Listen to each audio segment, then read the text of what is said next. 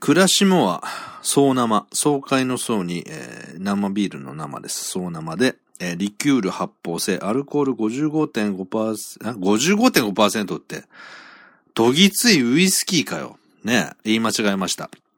アルコール分5.5%、350ml です。これがあの昨日ね、えー、ちょっと飲みに、昨日あの、心は童貞という、えー、番組で、あの、飲み、前より美味しくなく感じたと言ったあの、そう生です。で、これだとネガキャンになっちゃうんですけど、美味しいんです。ね、韓国のビールですね、発泡酒。美味しいんです。これよりも、サントリーさんの、えー、サントリーザブリューの方が美味しいって言っただけで、これも美味しいです。ちゃんと飲んでますから。はい。何を必死にフォローしてんですかね。はい。まあ上下がね、比較分別の世界ですから。商品っていうのは。僕だってあの、誰々よりもこいつは面白くないなんとかね、えー、誰々の作品よりもこいつのは、あの、買って損したなんて言われる立場ですから。うん。はい。っていうか何いきなり喋ってんですかね、僕ね。はい。東山個人です。どうも。えー、っとね、久しぶりに米返しに来ました。コメントが来てましたので、えー、コメントを返させていただきます。っていうか、これ撮れてます？録音。あ、大丈夫ですね。はい。えーと、誰からですか？七子個人。いやー、七子さんは、僕の記憶でもけ、かなり久しぶりですよね。うん。えー、っと、いただいたコメントが、えー、七種個人。えー、キリン一番搾り 350ml アルコール5%。本日は2018年2月5日午前1時6分。どうも七種個人です。真似したくて、ただ、えー、何？真似したくてただコメ、コメントしてみました。米返しはいらんよ、おやすみ。うるさいわ。あのね、僕コメントの米返しっていうのは、コメントが来てるなっていう段階で取り始めちゃうんで、内容を読んでから取らないんですよ。うん。いざ蓋開けてみたら、モノマネされた上にね、しかもあの文字で、文字で僕が言ってることをモノマネされた上にね、米返しいらんよお休みって。それ心の中でと、とどめと置けなかったんですか？それ。ね、どうしてもなんかこう、東山に読んでもらいたいってね、気持ちがあったでしょどっかに。米返しいらんよって。何なんすかしかも、僕の予想ですけど、七子個人はそこそこおっさんだと思ってますから、僕。ね、気持ち悪いんですよ、その、お、お休みって しかもあの、生放送だったらいいんですよ。生放送。生配信を僕がね、ツイキャスだとか、ニコ生だとか YouTube でしてて、あの、あ、もうそろそろ落ちますわ、お休みって言われるんだったら、相手がおっさんでも、あるいは年上のおじさんでもね、特に何も思わないです。あ、お疲れ様ですって。これラグがある。明らかにこの録音したものを聞くまでにラグがあるね。うん。タイムラグがあるものでお休みって挨拶交わすのやめてください。はい。いやー、米返し、米返し枠取って損しましたね。なんなんすかこのただモノマネしたかったって。まあでもあの、ちょっと気持ちはわかるんですよね。あの、僕も、意識はしてなかったんですけど、えー、例えば、東山個人ですとか、えー、あるいは、えー、心は童貞でございますなんて言って始めると、その次に、えー、まあ、声日記っていうぐらいですから、日記にはね、あの、普通の紙に書く日記、本に書く日記には日付ね、えー、デートってありますよね。デート。DAT、日付書いて、西暦と、えー、月と日付を書いて、あと、なんだったら、曜日か。ん？曜日？合ってますよね。月から日曜までか。うん、書いて、で、そこから、今日はどうだこうだって、こう、日記を綴るわけですよ。で、その感覚があるから、声日記っていうまあ、捉え方で、この、えー、まあ、ウェブラジオですよね。をやろうと決めた時から、一応ね、その、喋っていることが書いているのと同じなんで、その書き出し、つまり喋り出した時の、えー、時刻を、一応言っとこうかなと。で、まあ、後で振り返った時に別に、あ、これは何時何分だったんだっていちいち思うことはないですけど、記録としては残しておいて、えー、当然かなと思いますんでね。まあ、例えば、えー、今で言うと、2018年12月5日の、午後23時23分。ちょっと2323じゃないですか。まあ、どうでもいいんですけどね。うん。まあ、こんな感じで、えー、一応綴ってきましたよね。うん、なるほどね。とりあえずあのー、僕、この七種個人さんからいただいたコメントは、えー、声日記やめようかなっていうね。声日記やめようかなっていう回だったんですけど、それについては何も思わないんですね。東山さん、やめるなんて言わないでくださいよ。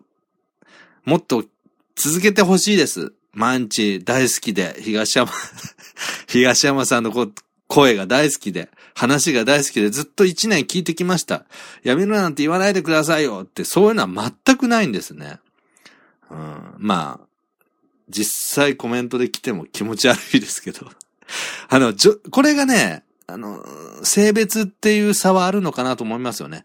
男に、あの、やめないで好きなのにって言われたら気持ち悪いけど、これ女性だったらね、続けようかなっていう気がちょっと起きるんですよね。いや、その実際に続けるかどうか置いておいて、うん、ただ残念ながらね、あの、そういう、こう、やめるかもよって匂いをいくら出しても、女性のリスナーからコメントが来ることは、本当にありませんね。うん。まあいいんです。僕ね、あの、思うんですけど、女性にね、まあ、女性の方に面白いと思ってもらったり、笑ってもらえるっていうのはもちろん嬉しいです。ただね、これはもう、あくまで僕のお笑い的な感覚で言うと、男に受ける方が嬉しいんですよ。っていうのは、えー、ちょっとこの間 M1 の話をね、どこでしたっけ？心は童貞でした。いやいや、東山個人でしましたね。なんか、声日記二つ持ってるともやややこしいですね。うん。あの、M1 の話をしたときに、前回の枠ですよね。あの、お笑いの話もちょこっとしました。で、女性に受けるネタって、あんま面白くないんですよね。これは別にあの女性がお笑いのセンスがないっていう風に聞こえたらそうではないんです。女性でも本当に、わあ、この人面白いっていう人はたまにいます。ただ、すごく少なくて僕にとって。あるいは僕みたいな、えー、お笑いの種類、思考が近い方にとっても、えー、女性で面白いと思う人は少ないはずなんですよ。で、やっぱりね、あの、男に受けるっていうことがね、やっぱりそれがすごく大事なんですよね、僕にとっては。うん。こう、昔、えっ、ー、と、まっちゃん、ダウンタウンの松本人志さんもなんか本で、なんかその辺分析してたことがあった気はするんですよね。二十歳ぐらいの時にそれを読んだ記憶はあるな。その男は、あの、なんていうかな。例えば女性を抱きたいだとか、能動的受け身じゃなくて能動的な性だから、あの、面白いことができるんじゃないかみたいななんか書いてあったのが、気がするんですけど、やっぱりその、求めるっていうことによって、えー、求めたが、ね、求めたが、求めてみたが、叶わなかったっていう、ここに、うん。求めたことが全部叶うっていうのは素晴らしいけど、まあ味気ない人生ですよね。もちろん、1日2日だったらそういう目に、そういう立場になってみたい。例えば、イケメンで、僕なんか身長低いんですけど、身長が180ね、5センチとかあってイケメンで、もう、なんだろう、足も長くてね。で、もう髪の毛ももう僕、あの、剥げ上がってるんですけど、髪の毛ももう、剛毛で、もうスーパーサイヤ人かっていうぐらい髪の毛濃くて、逆にモテないのかな？それだとね。獅子舞みたいですもんね。いや、そういうのはいいんです。ね。髪の毛が濃くて、あの、すごくおしゃれな髪型に決まってる。もうそれはナンパもすればね、なんでしょう。1分後に口に万毛がついてるぐらいも、も、モテると。口に1分後、声かけた1分後、万毛がついてるのがモテてるんですかね？いや、僕何の話してるんですか、これ全部あの、七子個人のせいですからね。あの、コメントを返そうと思ったら全然内容がないコメントだったんで、とりあえず雑談を引き伸ばしてるんです、僕。どうですか？この回。素晴らしいでしょ？いや、最後、結局お前自分を褒めてんじゃねえかって話ですけど、何分喋ってんですかね？この意味のない会話を。うん。こういうコメントあの、やめてください。こういう東山のモノマネしたいとか、やめてください。もうあの、どうせモノマネすんだったら、音声で送ってくれませんかね？僕あの、メアドなんかあの、ショボソンかなんかの記事の中に、あの、心は童貞の、ヤフーの僕のメアドを、あの、載せてますから、あの、録音して声で送ってきてください。僕のモノマネするんだったら。僕モノマネされたことないんで、この喋り。うん、この文字でなんか、モノマネしてみたかったとかやめてください。もうその分、その内容のなさの分、僕がこうやってね、女性に声かけて1分後に口に万華がついてるぐらいモテてみたいとか、わけわかんないこと話す羽目になるんですよ。うん。口もよく回ってないですね。はい。ということで、こんなものにしときますか。もうちょっと話します？せっかくあの、350のこの総生。うん。これあの、フレンドマートっていうあの、全国区なんですかね。関西、関西から滋賀にかけてあんのかな。うん。で、売ってる、あの、クラシモアっていうブランドの総生。韓国の発泡酒ですね。まあ安いですけど、美味しいです。すごく美味しいです。さらに美味しいのが、あえっ、ー、と、サントリーザブリュー。それだけの話で。はい。味は美味しいです。そう生。まあ、どうなんですかね。あのー、話に戻しますけどね、無理やり。まあ、そんだけ185センチあってイケメンで、うーん、声かけたらもう、ひょいひょい女性がひ、引っかかるぐらいモテるっていうのを、もちろん体験してみたいですけど、でもやっぱり体験してみたいっていうレベル以上にはならないかな。僕、僕はあの女性にモテるタイプじゃないし、うーん、そんな本気で、口で言うほど本気でモテてみたいって思ったことはないですね。あの、ここはちょっと、あの、男性にも、ええー、って思われがちだと思うんですけど、僕が本当に求めてるものっていうのは、その、うん、10代後半から20代前半の時に、やっぱりこう自分の人生とは何かっていう答えが欲しくて、えー、求めてたんで、恋愛だとか、うん、惚れた腫れたみたいなことが、興味なくはないんですけど、2番、3番ぐらいになっちゃうので、結果的にそういうような、こう、思い出ってあんまりないんですよね。それより、こう、一人図書館とか、あの、マクドナルドとかで、あの、その時リスペクトしてる作家さんだとか、エッセイ、エッセイストだとか、えー、まあ自分にとってその、うん、人生の指針をね、導いて、見せてくれるような人たちの本を片手に自分で人生を考える。そういうようななんかこう、青年というか、うん、20代だったんで、なんか本気でモテてみたい。まあ、例えば、ね、ナンパしに行って、もうその日お持ち帰りして、女性を抱いて、で、じゃあまたねって言って、で、相手はなんかそれでも満足みたいな顔して、また、付き合えるかもみたいなね、ニコニコした感じで別れて、その1時間後に別な女を抱くみたいなこと、モテる人はできると思うんですよね。だけど、それして、気持ちいいけど、僕のその欲求って満たされるのかなって思いますよね。うん。そのルックスだとか身長だとか足が長いっていうのは、先天的に与えられたものですよね。縁によって。遺伝子的に。自分で勝ち取ったものじゃないわけなんですよ。ここで最大の満足とか人生の幸せ感を得て、嬉しいとかっていうところで多分僕はね、欲深いから、そんなもんで気が済まないタイプですよね。うん。それ以上になんかこう、あの、遺伝子的に与えられたものをなんかぶち壊して、自分で作ったんだっていうような確たるもの。うん。これはもう、ご先祖さん関係ないわと。自分がそういう与えられたものに対して反旗を振る、時に翻し、戦って何か本当にこう、自分からね、その、えー、先祖のこの家系図があったら、俺から突然変異と、旗から見たら見られるぐらい何かを生み出したんだ。今までにないものを生み出したんだみたいなものを、やった方が多分満足するっていうタイプでしょうね。もちろんそのモテる人とか、ルックスがいい人に対して、あのね、自分が、あの、嫉妬しないかって言ったら嫉妬はするんですよ。でもね、大抵嫉妬するときって、セックスしたいなとかね、可愛い女と付き合いたいなっていう時だけなんです。そう思ってない時は別にイケメンとかそういうのは必要ないから、そうでもないです。だから、結局都合いいもんなんですよね、人ってね。うん。イケメンになりたいとかっていうのは、例えば若い頃だったらクリクリスマスの彼女が欲しくて、で、可愛い彼女と、ね、人にう羨まれるぐらい可愛い彼女と、例えば東京だったら六本木ヒルズ？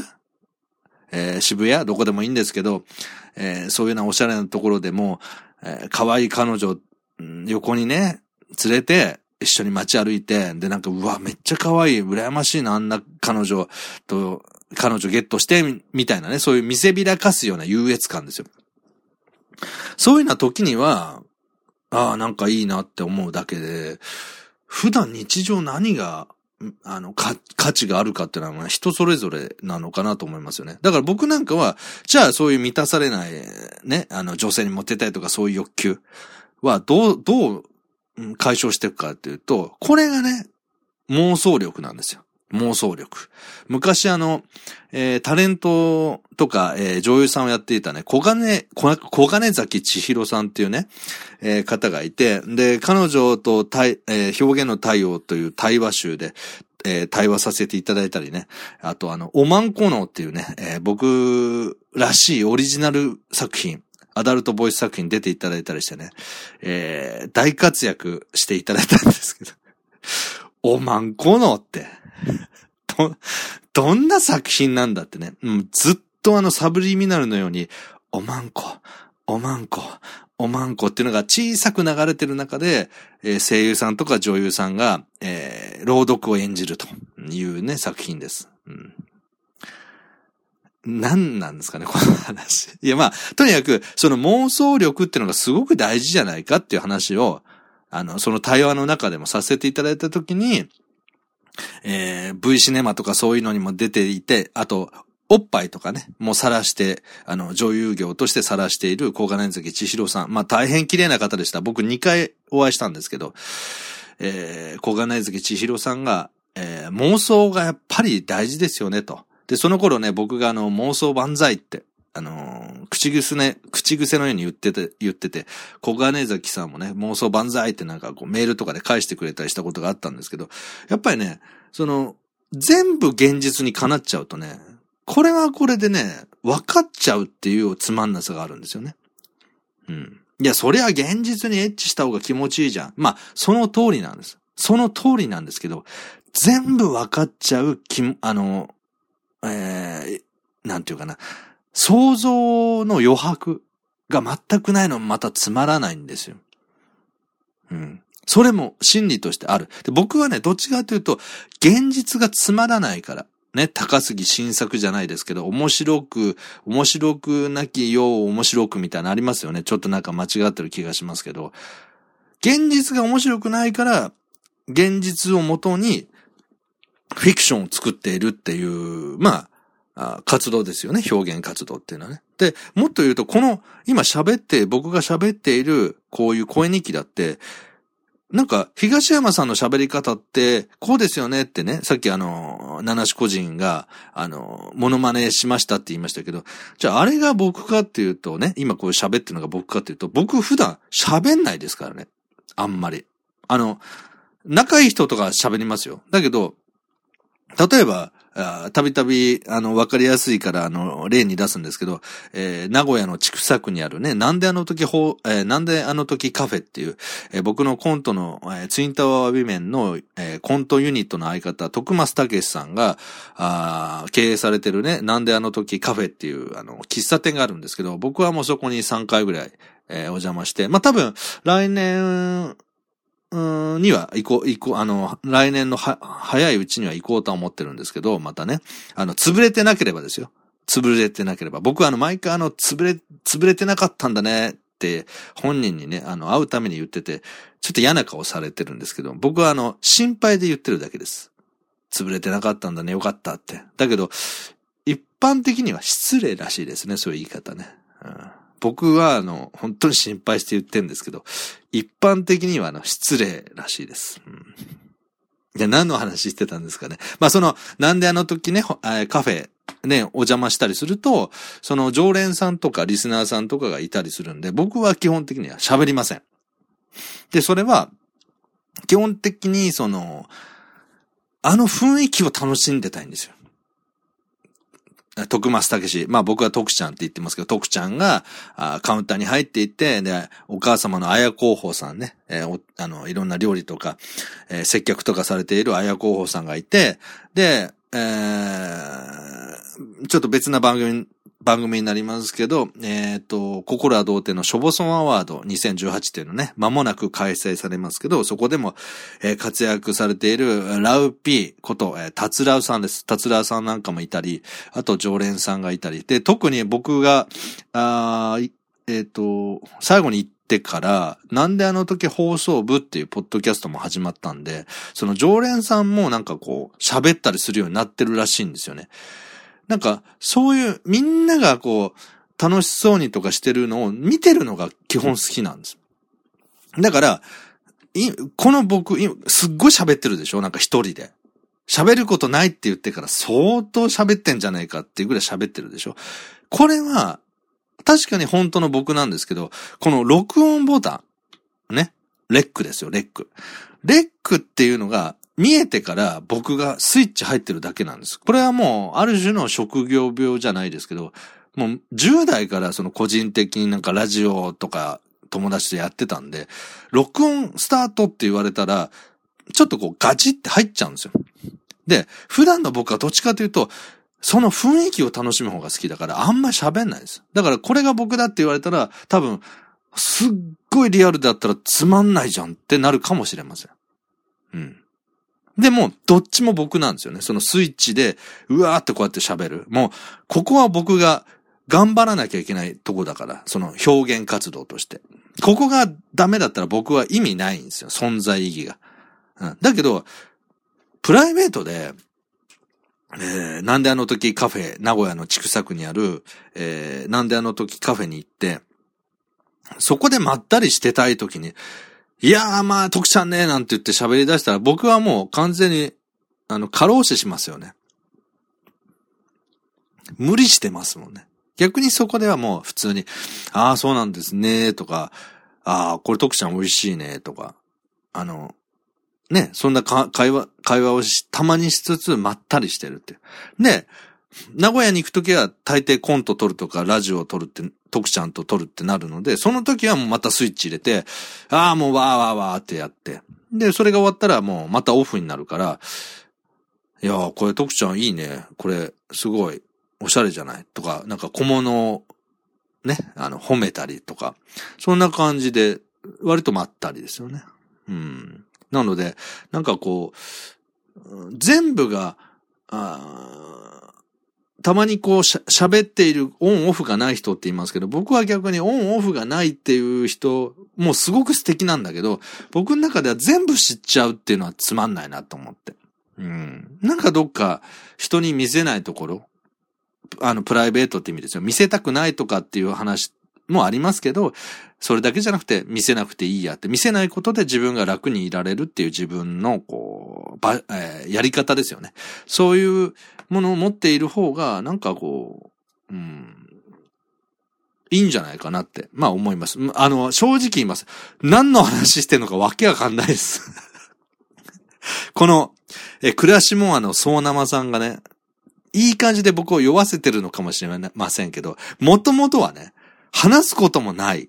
コメント返しに来たのにモノマネしたかっただけだ。米返しいらんって言われたから、こんだけ喋ることになったんですから、もうひたすら七し個人のせいです。はい。ということで、こんなもんにしときましょう。まあ、僕は、オンオフを楽しむタイプですよってことかな。なんかオンオフありますよって言ったら、なんかオフの時に話しかけたら、なんか機嫌悪いとかそういうネガティブなイメージが僕はしちゃうんですけど、そうじゃなくて、オンオフを楽しむってことですね。で、逆に言うと、オフがあるからオン、オンに、こう、スイッチ入れれるってのもあるから、まあ、あれですね。うん人それぞれ、なんか自分がやりやすいようにやったら一番ベストかなと。まあそんなとこですね。はい。ということで、えー、ここまでにしときましょう。ありがとうございました。